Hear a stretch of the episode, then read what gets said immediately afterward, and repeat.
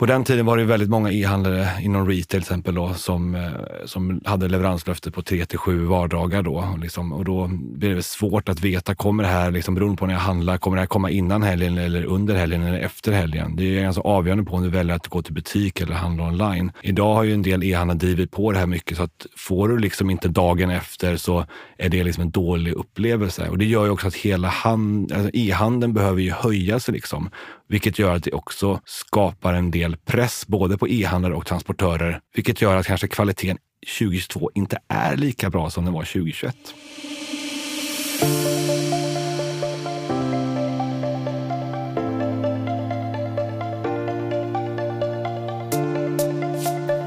Hej och välkommen till Detaljhandelspodden avsnitt nummer 47. Vi som pratar är Jonas Arnberg och Magnus Olsson. Och idag har vi ett fantastiskt eh, gästpar som är ju stjärnor på e-handelshimlen. Eh, jag vet inte om jag ska kalla er Mats Axel eller Enshift, men det ska vi reda ut. Vi kommer ha ett samtal om läget i e-handeln. Vad händer på logistikfronten? Hur ser ni på e-handelsfrossan som äger rum nu och framförallt framtiden? Varmt välkomna Mats Fischerström och Axel Lindgren. Tack så mycket. Tack. Innan vi sätter igång vill jag bara hälsa från våra vänner på e-boxen som är med oss och hälsar att eh, nu finns det ännu fler leveransboxar där ute. De finns nära där människor bor och visste ni att snart finns det lika många boxar som utlämningsställen? Kan ni tänka er? Ett viktigt meddelande också till alla ni som planerar inför Black Friday och jul och storhelgerna är att se till att öka valfriheten för kunden genom att koppla upp er mot e-boxen. Vill ni veta mer så prata med ert transportbolag så säkrar ni maximal flexibilitet och eh, frihet för konsumenten i checkouten. Eh, ni kan också lyssna på avsnitt 28 av Detaljhandelspodden där kommunikationschef Marcus Trautman på e-boxen gästar. Eh, nu kör vi! Kan ni börja med Mats Axel? Vad är det för något? Så Mats och Axel är ju lite av en, eh, ett varumärke i varumärket, om man säger så. Eh, vi jobbar ju på Enskift som ska prata mer om snart och märkte för några år sedan att vi satt i olika, olika linjeroller och märkte att vi bägge delar ett passionerat intresse för e-handel och dessutom funkar det väldigt bra ihop som personer. Så den har, då har det rullat vidare med eh, en mängd olika aktiviteter vi gör i form av att eh, tala på mässor, skriva artiklar, eh, göra eh, vloggar, spela in poddar och så vidare. Och där någonstans summan av Mats och Axel är mer än bara Mats Fischström och Axel Lindgren. Och det är väldigt kul. Eh, ni lyssnare som känner igen Nick Stagger bland annat från podden, har, har ni liksom varit ute och gästat och kollar in Nicks lager och man får se lite ro roliga inslag. Det är en väldigt trevlig kanal att följa. Tack. Ja, men vi gjorde ett eh, dubbelavsnitt med Nick eh, då precis innan han skulle sluta på Servera. Så vi besökte deras lager uppe i Arlanda stad och kollade på det. Och sen så var vi även i butik då, så kollade vi på hur man beställde någonting, kunde hämta butik. Hur funkar det? Omnikanalsatsningen och Nick berättar om det. Ja, superkul. Det finns mycket. Och är det ert uppdrag lite att vara som Arne på posten, fast på en skift? Nu är det Soledad på posten, förlåt. De kanske jobbar på en svensk marknad. Vi, vi gör våra vloggar nu på engelska och jobbar utanför Sverige, Norden och Europa. Så det, det är same, same but different. Ja, ska vi börja med en skift? Kan ni inte beskriva vad är det för något? Men Enskift är ju ett eh, bolag som eh, jobbar inom eh, software as a service delivery management, om man ska använda eh, olika engelska termer. Eh, men det vi gör är ju helt enkelt att eh, hjälpa e-handlare med en mängd olika saker kopplade till, till eh, köp, leverans och retur. Vi vill knyta ihop hela den här leveranskedjan för e-handlaren. Så att om du någon gång har som valt en viss typ av leverans i en kassa, du kanske har sett en fraktetikett på ett paket, du kanske laddat ner appen Mina paket, då har du mött en skift i någon form. Appen Mina paket till exempel, den har fyra miljoner användare i Sverige, så de flesta svenskarna har kommit i kontakt med appen och då Enskift. Och kanske någonstans eh, mellan 60 65 procent av Sveriges e-handelsvolymer går genom något av våra, någon av våra plattformar. helt enkelt. Så vi hanterar en, en stor del av, av eh, den volymen. Inte fysiskt då, ska man säga. Att vi, är ju inte, vi hanterar ju inte paket fysiskt, utan vi är ju en informationsväxel som ser till att eh, olika system hänger ihop. Och det är den basen som gör att ni är en väldigt intressant gäst. Så vi börjar och undrar ju vad, vad händer där ute? Det var ju fest i så många år för e-handeln som sådan. Men nu är det lite mer eh, tuffa tider. E-handeln gick ner lite efter att vi får gå tillbaka till butik och nu möter man också ett, liksom ett helt nytt konjunkturläge och konsumtionslandskap. Men, men börja, kan, kan, vi kan väl börja innan pandemin och, och, ta oss igenom pandemin innan vi kommer till dagsläget. Om vi kollar på vad som hände innan pandemin så gick ju liksom, kan man säga, e-handeln i en rasande fart. Vi hade en enorm utveckling och innovation inom last mile med idag stora aktörer men som då liksom var up and coming som drev på den digitala utvecklingen av framförallt hemleverans. Det blev bekvämare att handla online för det blev liksom lättare att få det hem. Det var väl en del som jag, som jag personligen tror. Kan, du, kan man koppla e-handelsökningen till ökade till just hemleveranser? Är det en nyckel för att det ökade? Det är en del av det tror jag. Jag tror att digitaliseringen stort gjorde det som att butiker blev bättre på att konvertera kunder. Det blev smidigare att handla på nätet. Det blir det klart sedan 2018 också, 2022. Men framför allt att det blev liksom mer convenient för oss konsumenter att beställa någonting och få det hem relativt fort istället för att ta bilen, cykeln eller bussen till snabbköpet och liksom hitta det där istället. För bara en, inte så många år sedan så var ju hemleverans var ju förknippat med att du får en rosa lapp i brevlådan där det står att vi var hos dig igår, men du var inte hemma. Nu finns det paket på Arlanda. Vi ses där. Eh, vilket ju inte var någonting som fungerar på den svenska marknaden i och med att här jobbar ju alla. Eh, det är ingen som har varit i hemmet då. Men jag tror att man då har förskjutit den bilden och tänker sig på hemleveranser, men det är något som är väldigt, väldigt smidigt. Sen innebär ju inte det att alla väljer hemleverans, men att hemleverans finns i mixen gör ju då att eh, både faktiskt men också upplevd smidighet för konsumenten gör ju då att hela e-handeln som ett alternativ blir mycket mer bekvämt än det kanske har varit tidigare.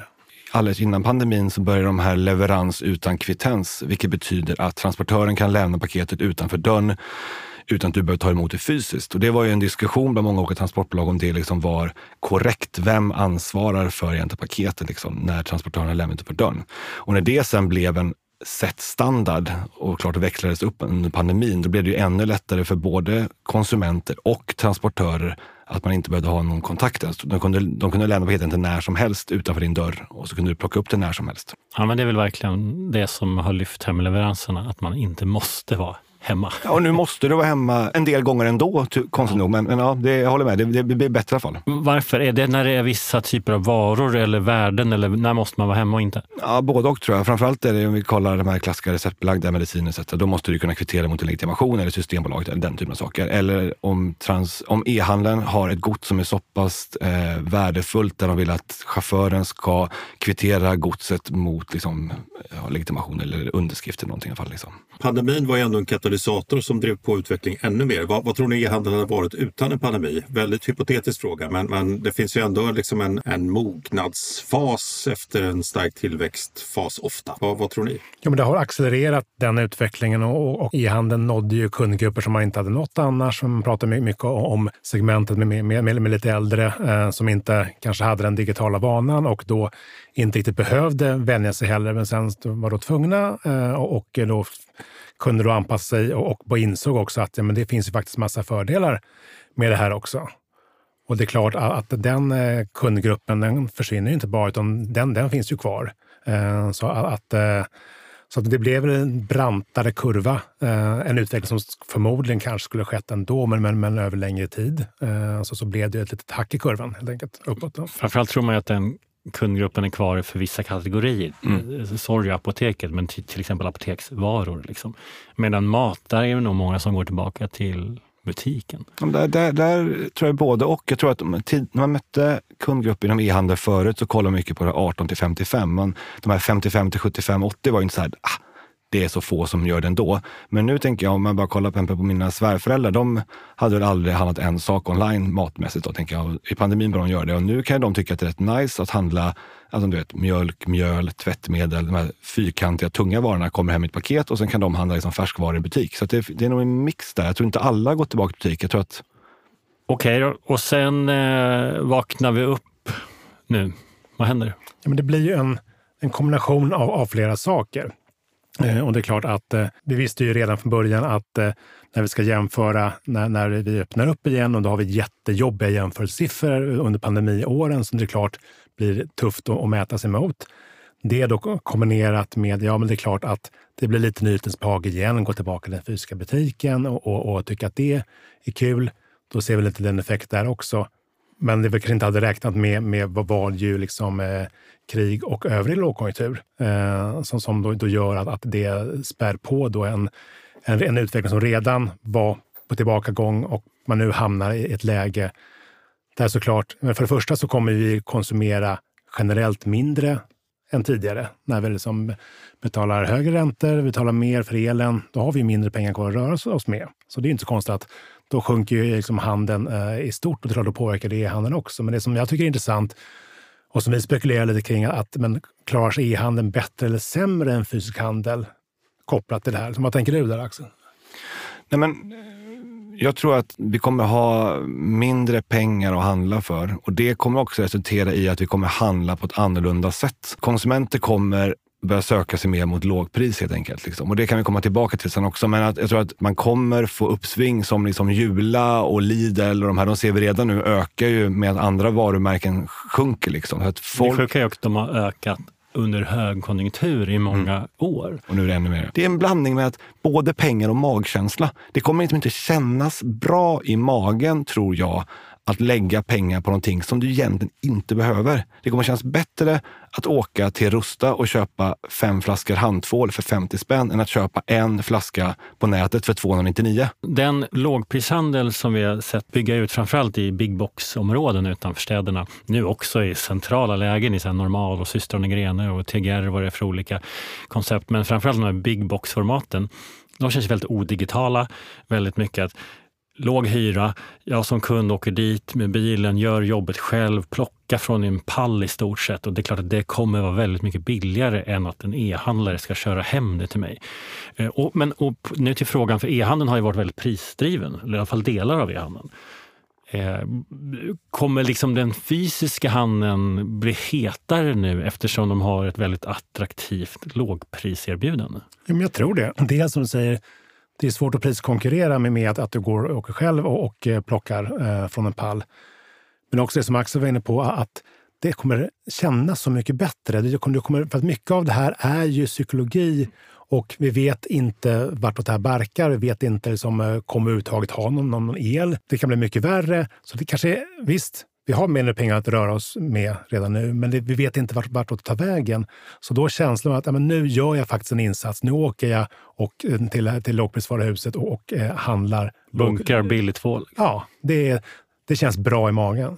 Det kommer på samma sätt som vi bunkrade toapapper i pandemin kommer vi bunkra handtvål och liksom tvättmedel och ja, du vet, så här, eh, mjölk som du kan ha i rumstemperatur och såna grejer. En spaning som man kan se som kom, kommer säkert påverka oss konsumenter hur vi tänker och även då betal, betalningsviljan eller hur vi betalar, både eh, framförallt online, då, det är att Tidigare har vi sett en väldigt uppsving då för eh, fakturor som Buy Now, Pay Later, vilket har liksom varit en stor framgångssaga såklart. Och nu kan man se, kommer det vara så att jag som konsument kommer mer vilja använda mig av direktbetalning för att jag ska veta hur mycket pengar har jag på mitt konto när elräkningen ska betalas?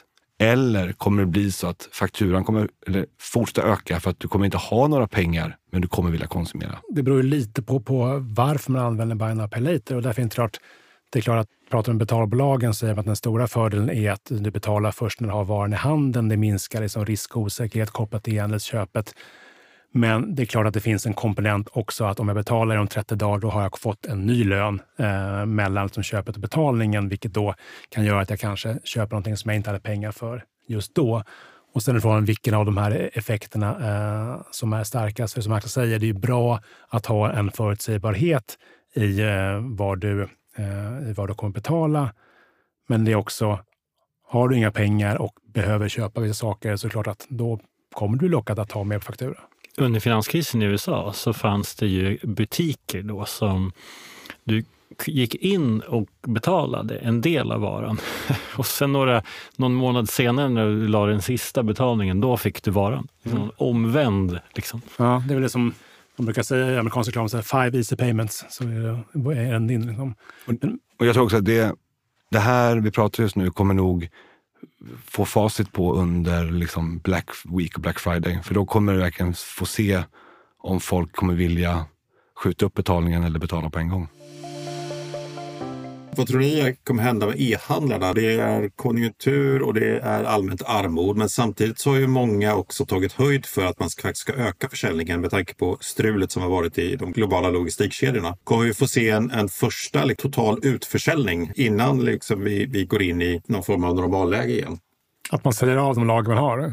Ja. Mycket kommer ju klart bero på i vilket segment man jobbar och, och eh, det är klart att jag skulle vara lite orolig om, om jag satt mig med någon form av eh, lyx sällanköpsvarumärke eh, och, och eh, skulle trycka ut det maximalt då. Eh, när det kanske är någonting som de flesta då kommer att dra in på. Tror ni att Black Friday blir riktigt bra för konsumenten eller för e-handeln? Jag tror att Black Friday kommer bli en möjlighet för folk att verkligen köpa allting de behöver för att sen inte konsumera någonting i december. Så det kommer säkert bli jättemycket. Folk kommer verkligen köpa billigt, billigt för att sen inte köpa mer. Och, och som e-handlare då, orkar jag hålla på liksom prisknappen hela vägen till Black Friday? Det är inte så att vi börjar trycka på den redan nu. Liksom. Det finns säkert någon form av chicken race-grej kopplat där. Framförallt om du sitter på på ett lag som du inte vet om de kommer bli av med. Då tror jag det kommer bli svårt. För vi har ju sett det där har ju flutit ut. Liksom Black Friday blir Black Week, blir Black Month. Jag tror att det finns en uppenbar risk att man kommer vilja trycka ut det ganska fort. Tittar man på Konjunkturinstitutets siffror så har ju inte e-handeln rosat marknaden efter sommaren här. Det är många som hackar betänkligt. Frågan är liksom med tanke på hur de har finansierats. Kommer vi ha lika många e-handlare vid årsskiftet som vi har när vi gick in efter semestrarna? Nej, det tror jag inte. Jag tror att, eh, som du nämnde, det är ju många som, som, eh, som kämpar och jag tror att det är också många investerare som, som, som börjar ha lite kortare horisonter och, och eh, fundera på, på hur man ska då kunna ta hem den här investeringen tidigare då, vilket gör att eh, den toleransen för att eh, köra en förlustaffär kommer inte vara lika hög som det har varit tidigare. Sen hur stor den utslagningen blir, det får vi väl se. Och de här bolagen kommer heller inte vara lika sugna på att stoppa in mer pengar i redan förlustdrivande företag. Det, det, nej, det kommer bli tuffare. Men, men mycket av tillväxten på nätet har drivits av att kapitalet har belönat tillväxt. Ganska mycket tror jag. Och jag tror att det är också en, klart, en kedja av saker där man har en eh, ganska generös kreditgivning på företagsmarknaden kopplat till en ganska generös kreditgivning på, på privatmarknaden. Och, och eh, som du säger så, så har ju menar, man har värderat på tillväxt. Då premierar det en, en typ av beteende där, där det gäller att eh, expandera så mycket som möjligt så snabbt som möjligt. Bara det kan ju också få e-handeln att minska tillväxttakten eller till och med krympa. Det kan vara så att man istället för att gå från tillväxt vill gå till lönsamhet istället. Sen finns det ju för väldigt mycket pengar i alla investeringsfonder. Det finns väldigt mycket cash som inte är investerat. Nej, och den frossa som vi ser nu är ju inte rättvis. Alltså det finns ju bolag som, som fungerar väldigt bra och som säkert kommer kunna visa det nu också under det närmsta halvåret. Som möjligtvis då kan få lättare att få kapital till tillväxt. Kommer, kommer vi se att det blir färre och större? Kommer liksom de som visar vägen, kommer de kunna växa ännu mer nu? De enaktörerna som är lönsamma idag kommer nog fortfarande vara lönsamma, kanske mindre lönsamma, men de som redan går back idag kommer inte få det lättare. Så att de som redan har lyckats med att få svarta siffror i böckerna kommer klara sig bättre än de som redan har röda, för det, inte, det kommer inte finnas många som vill stoppa in mer pengar i blödande företag. Och jag tror också vi märker att må många inser mer och mer att nyckeln till en lönsam verksamhet ligger mycket i, i lager och logistik och leverans. Och att har du inte en, en effektiv och, och uh, lönsam process kopplad till en logistik, då är det väldigt svårt att nå lönsamhet.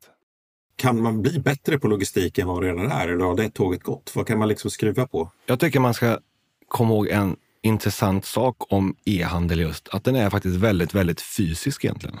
För väldigt mycket sker efter du har lagt en beställning online så börjar någon person eller eventuellt robot plocka och packa. Det är väldigt mycket i de processerna där det finns ett, ett handfull e-handlare i Sverige som är jätte, jättebra och så finns det ganska många som är halvdåliga och ganska många som är dåliga på det. Och det är därifrån, det kan man ta som, men det är därifrån man bygger leveranslöftet egentligen. När är orden packad? Och där finns det väldigt mycket att jobba med just i plocka-och-pack-segmentet. Att bli duktig på att när en order läggs hur snabbt kan jag plocka den, packa den i kartongen, på med labeln och lägga den i transportörens bur? Och där har ju också, om man tänker sig, toleransen för när en order kan börja packa, eller ska börja packas, den är ju helt annorlunda nu. Men det finns ju det är egentligen så att du förväntar dig, eller jag förväntar mig som kund, att när jag lägger en e-handelsorder, då förväntar jag att den börjar packas i alla fall samma dag. I princip förväntar jag mig att den börjar packas nästan på en gång.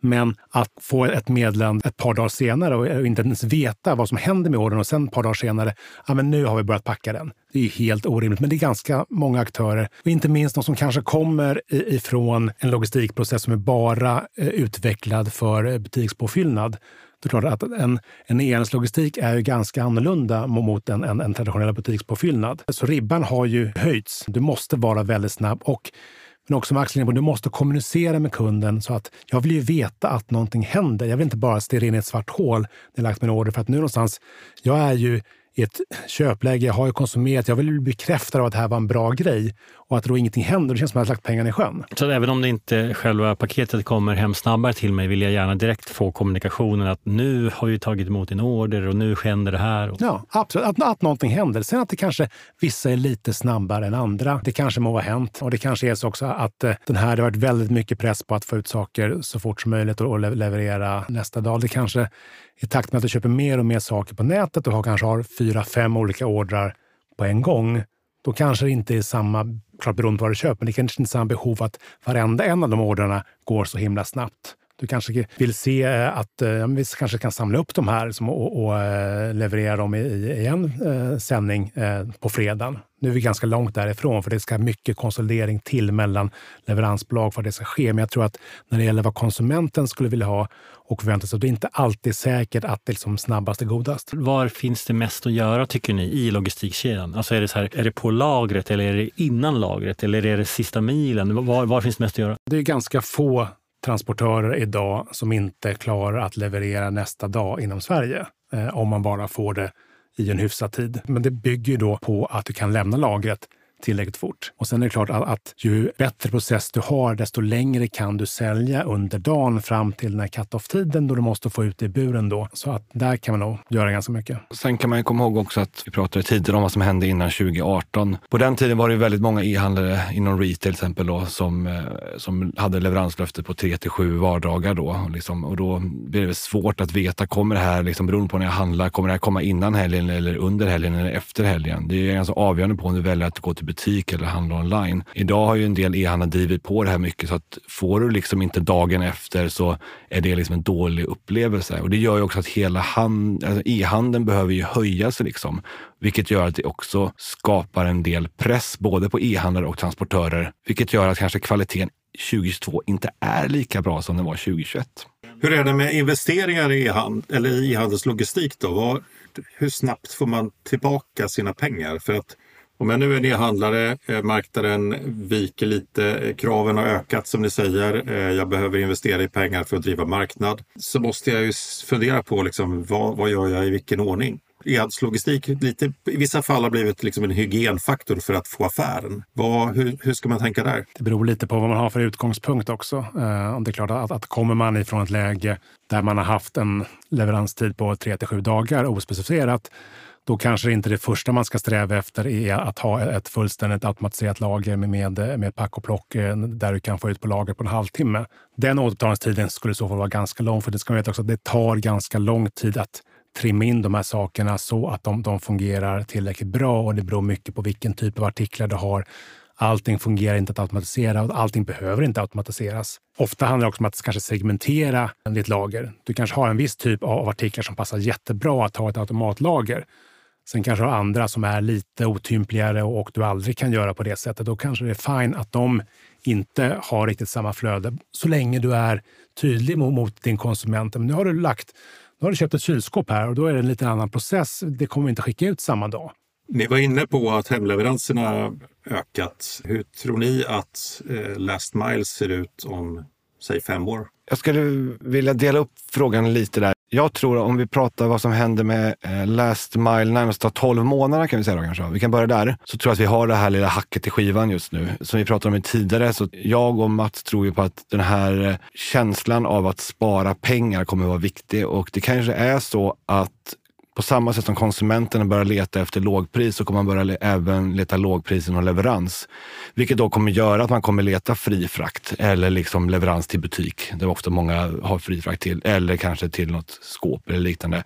Men det kanske inte kommer att vara lika relevant hösten 2022 att unna sig liksom en hemleverans för 79 kronor när man kan få det gratis till ombudet. Det blir liksom utlämningsställenas comeback. Alltså de har väl alltid haft den största andelen men det känns som att tillväxten har varit väldigt mycket på boxar och eh, hemleverans. Ja, må, många kommer säkert, det finns säkert många som kommer att köpa hemleverans fortfarande. Det kommer att finnas aktörer som kommer välja att få ha gratis hemleverans och baka in den kostnaden i produkten istället. Men jag tror att när man kommer stå i en checkout och välja leverans och så kostar en hemleverans säger vi 79 kronor och så är det gratis till ombud det kommer både kännas bättre i plånboken och även kommer kännas bättre, det kommer kännas bättre i magen att gå och hämta ut paketet på ombudet än att liksom betala 80 kronor för att få det hem. Men det är bara också en, som vi pratar om, psykologisk aspekt kring det. Men problemet är väl att vi inte riktigt är där än i att det är fortfarande så att det finns massa hemleverans att välja som är gratis. Men tror ni att det, det du säger nu, tror du, betyder att du tror att det kommer dras åt lite? Det är klart, det finns en, en del företag som erbjuder gratis hemleverans och de kommer säkert också få ökade kostnader både mot transportörer och hos sig själva, där man kommer vara tvungen att differentiera mer för att spara pengar själva. Och då kommer man säkert vilja både tycka, om man har den omnikanal, trycka folk till butik för att få in dem den vägen och kunna få någonting extra köpt där, än att eh, jag tycker folk till ombudet för att det kommer vara ett grasalternativ eller till brevlåda eller skåp, vad man har. Men om vi drar det till en spets, det som om vi pratade, Magnus fråga var att hemleveransen kommer säkert fortfarande väldigt stark, men den kommer inte alls ha samma drag som den har haft de senaste två åren. För folk kommer bli mycket, mycket mer prismedvetna. Även om man har pengar att lägga på hemleveransen så kommer man vilja spara dem på något annat. Och Sen ska man veta också att även om det är klart ett jätteuppsving för hemleveransen under pandemin, men det är ju även under pandemin så har ju ombudskanalen varit den största kanalen för, för e-handelsleveranser i Sverige, utan eh, jämförelse. Och eh, sen är det lite, när man pratar vi pratar ju last mile, vi vet ju vad man menar med last mile, men ibland blir liksom den debatten lite missvisande om man tänker Egentligen så är det all typ av leverans är ju i slutändan en hemleverans, det vill säga det är ingen typ av vara som vi vill konsumera direkt på ombudet eller, eller, eller, i butiken, utan vi vill ju få den hem. Sen är frågan, hur vill du att den hemleveransen ska ombesörjas? Vill du betala någon för att den kommer hem eller vill du hantera det själv? Och, och där märker man ju, det har gjorts en del liksom försök med, med extra hemleveranstjänster, att någon, någon tredje aktör tar din vara från ombudet och sen kör den hem till dig. Men, men där betalningsviljan tyvärr inte varit jättestor. Då. Och det är svårt, det är svårt om alla ska ha en del av den kakan så är det svårt att, att äh, göra det. Men du, på samma sätt som vi pratade om en tuffare konkurrens på e-handelsmarknaden och färre och större aktörer, tror ni att vi kommer att få se en utslagning på logistiksidan också? I, eller åtminstone att eh, alla leverantörer som haft ganska bra tillväxt behöver ställa om till, på ett annat sätt till eh, lönsamhet? Det beror väl lite på... Eh, jag, menar, jag tror att man kanske behöver skruva om lite i sin expansion. Jag tror att det är väl många aktörer som har lönsamma modeller fast på ett begränsat antal sträckor. Eh, men om man då vill växa och liksom bli verkligen heltäckande, då kan det vara svårt att göra det med lönsamhet. Och det beror också klart om då riskkapitalet ställer högre krav på lönsamhet snabbt, då kommer det också få en påverkan på leveransmarknaden. Vi har pratat med eh, många e-handlare och eh, experter på om att också eh, marknadsföringskostnaderna och kostnaden för att få en ny kund tenderar att öka. Och att allt fler e-handlare också öppnar fysiska butiker. Hur ser ni på den utvecklingen? Är det något vi kommer att få se mer av? Ehm, Vissa har även gått över till andra medier än, än de digitala kanalerna. Återigen, när vi pratade med Jens så pratade hon om, om eh, eh, print som en, en marknadsföringskanal. Vad, vad kommer att hända inom de här områdena? Ja, men jag tror att det kommer gränsen mellan eh, som pure players och, och omnikanal kommer att suddas ut lite. Jag tror att alla kommer röra sig lite mer mot mitten av lite olika skäl. Då. Som du nämnde, många e-handlare öppnar fysiska butiker inte minst som någon slags eh, showroom eh, som man kanske har i, i, i återvärda lägen inne i stadskärnorna för att då kunna göra det ytterligare lite lättare att eh, klämma och, och, och, eh, och, känna på saker. Men också såklart skapa en brand awareness eh, när man ser den här typen av, av, eh, av butiker för, från eh, vad det nu kan vara, Asket eller Chiquelle eller, eller, eller Naked eller någon annan. Då. Så det, det är ju en del. Sen innebär det kanske inte att det kommer vara en liksom primär distributionskanal för den här typen av aktörer, utan det kanske man gör av lite andra skäl. Men sen om man tittar på den andra riktningen då, där, där mer traditionella retailers söker sig eh, och ser hur, och vill bli framgångsrika på e-handel och då kunna använda sitt butiksnät som en, en, en, konkurrensfaktor. De som lyckas riktigt bra, det är ju de som kan användas som, som, som eh, lokala eh, små lager och, och eh, leverera ut ifrån de här lagren. Eh, och det är när vi, när vi träffade eh, Nick när han var på Servera då, så, så sa han att, att inte minst under jul, tack vare att de kunde leverera från lokala butiker så kunde de hålla julhandeln. Normalt sett måste du kapa den, vad är det, 18, 19 eller någonting för att kunna hålla leveranslöftet fram till julafton. De kunde sälja mycket, mycket längre på webben, vilket var en direkt påverkan på deras eh, omsättning. Nu kommer jag inte ihåg någon av apotekskedjorna som nyligen la ut att man Fodora kan plocka grejer därifrån så att man kan, jag som konsument kan då eh, väldigt snabbt få hem eh, läkemedel, även receptbelagt. Så, så det är liksom de som har ett butiksnäts comeback eller möjlighet i eh, att, att bli ganska attraktiva. Det skulle vara intressant att se. Det har varit väldigt mycket snack om quick commerce. Eh, och, och, men man undrar också vilken typ av varukategorier som, som det kommer vara intressant. För du nämnde apoteksvaror. Ja, men det är en självklarhet. Det har du ofta ett väldigt snabbt behov eh, av att eh, få hem den varan. Frågan är liksom vilka mer eh, av eh, de varor som du kan köpa är det, eller skulle du vilja, vilja betala extra för att få en halvtimmes leverans?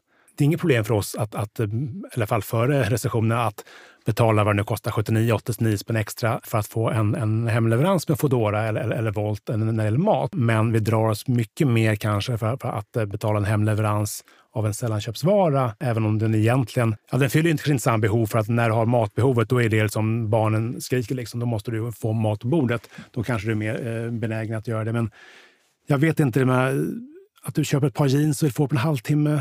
Nej, men jag håller med. Det är fascinerande att man kan köpa en soffa för 50 000 kronor och vara sugen på att få gratis frakt eller vara irriterad på att det kostar eh, 70 kronor för en hemleverad. Men sen så har jag Netflix-mode och har mjukisbyxor och är beredd att betala ganska mycket för att eh, Fodora kommer hem med någonting som jag skulle kunna gå ner till butiken på kvarteret. Det är härligt för att människor uppenbarligen är beredda att betala för den här tjänsten. Men det är inte också man tänker sig det här med, med den dyra soffan. Är det inte också att du känner dig som jag har betalat så mycket, jag borde få det här. Liksom det, det är snålt av e-handlaren eller vem det nu är att inte ge mig den. Den, den, den e-handlaren borde baka in det priset. Ja men verkligen. Hörrni, vilka tycker ni är bäst? Eh, först generellt, e-handlare som bygger butik eller liksom retail som bygger nät? Vilka är bäst? Generellt har man väl pratat om att de som oftast börjar online och går till butik är oftast bättre än de som börjar butik och går online. För det är många som har svårare att göra digitaliseringen. Sen är det väldigt få personer som har börjat online som blivit stora framgångsrika i butik.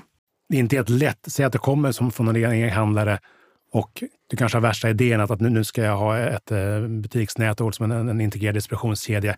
Det är inte helt lätt att smälla upp 200 butiker på ett bräde liksom, om du inte har den infrastrukturen redan. Det kostar mycket mer att öppna butiken än att öppna en hemsida. Ja. Men, men förlåt, det var en dålig fråga för mig också. Säg vilken aktör som är bäst istället. Har ni några bra multi eller omni eller vad kallar vi dem? Ge oss några bra exempel. Ja, men Servera är ett jättebra exempel som, som eh, har både tagit ett, ett varumärke och gjort det mycket bredare, eh, men också verkligen som fått ihop eh, helheten kopplat mellan använda den fysiska butiken till, till, till vad den är bra till. Och eh, jag tycker även många, många av apoteksbolagen är också bra. Man kan, man kan även nämna Lindex, H&M är duktiga på att hantera returhantering, liksom varor och butiker och sånt. Det är också ja. stora kedjor som får det att... Kicks är bra också. Kicks, ja. Men vi pratar, ändå, vi pratar ändå lite olika roller här, därför att en e-handlare som öppnar en fysisk butik gör ofta för att man vill ha en marknadsföringskanal. Medan de traditionella eh, kedjorna eh, använder det som en del av sin logistik, sin e-handelslogistik. Absolut, men, men jag, jag, tror att eh, det är säkert många e-handlare som, som, eh, skulle önska att om de kunde bränna upp 200 butiker på ett bräde skulle vilja göra det. Eh, sen kanske kanske det inte låter sig göras, men, men inte kanske så mycket för, för att eh, ha, ha butik, men, men att ha de distributionslägena och därmed kunna liksom komma ner i leveranstid. Det har börjat bli dags att avrunda och vi har några frågor som vi ställer till alla våra experter och det är ju inte minst då hur e-handeln kommer utveckla sig framåt. Vi tror ju fortfarande på en tillväxt efter frossan. Och vad tror ni att e-handeln kommer att eh, vara för någonting om, säg 5-7 år? I nästa högkonjunktur? Vi tror väl att det är klart att e-handeln kommer fortsätta att växa efter det här lilla hacket i skivan och om fem, sju år så har vi säkert sett en, kanske en dubblering igen kanske. Och jag tror att det är klart att e-handeln kommer vara en en naturlig del eh, i, i handeln. Mycket har snackats om att eh, vi kommer inte prata liksom, e-handel och retail, vi kommer prata commerce generellt. Och jag, jag, tror fortfarande att vi kommer ändå att eh, se att det är en, en viss skillnad. Men jag tror också att e-handeln kommer inte ha något egenvärde i sig. Att det är den form av nyhetens behag och beställa saker på nätet, är ju, den är ju passé. Utan det är mer att man kommer handla på nätet när det är mer bekvämt. Man kommer handla fysiskt när det är mer bekvämt. Och för er på Enshift, vilka är de stora skillnaderna för er och ert erbjudande då jämfört med idag? Jag tror att eh, om ett antal år så eh, kommer vi ha knutit ihop mer av det vi gör och kunnat, och kunna berika det med data. Vi kommer att kunna använda data på ett annat sätt. Där är det fortfarande så att här är branschen i, i bara i, i, dess linda, men, men, men egentligen så, så är det så att eh, e-handeln ger ett leveranslöfte till kunden eh, när, när, man, när du checkar ut. Eh, du säger att det ska ta mellan två till fyra dagar eller vad det nu kan vara. Och där någonstans så börjar man samla på sig data. Eh, dels kan man använda historisk data för att liksom prediktioner på hur långt det där kommer ta. Man borde också kunna veta, okej, okay, du har lovat två dagar till Jonas. Men då borde den ligga i Rosersberg nu. Det gör den inte. Varför ligger den inte där? Okej, men om den inte gör det utan den är kvar i Tyskland, då kanske det är bättre att notifiera Jonas då att det här kan ta en dag extra. Här får du en rabattkupong på 50 spänn. Och sen följa upp. Okej, hur är egentligen, när vi säger två till fyra dagar, hur ofta håller vi oss inom det? När vi gör det, blir våra kunder nöjdare då?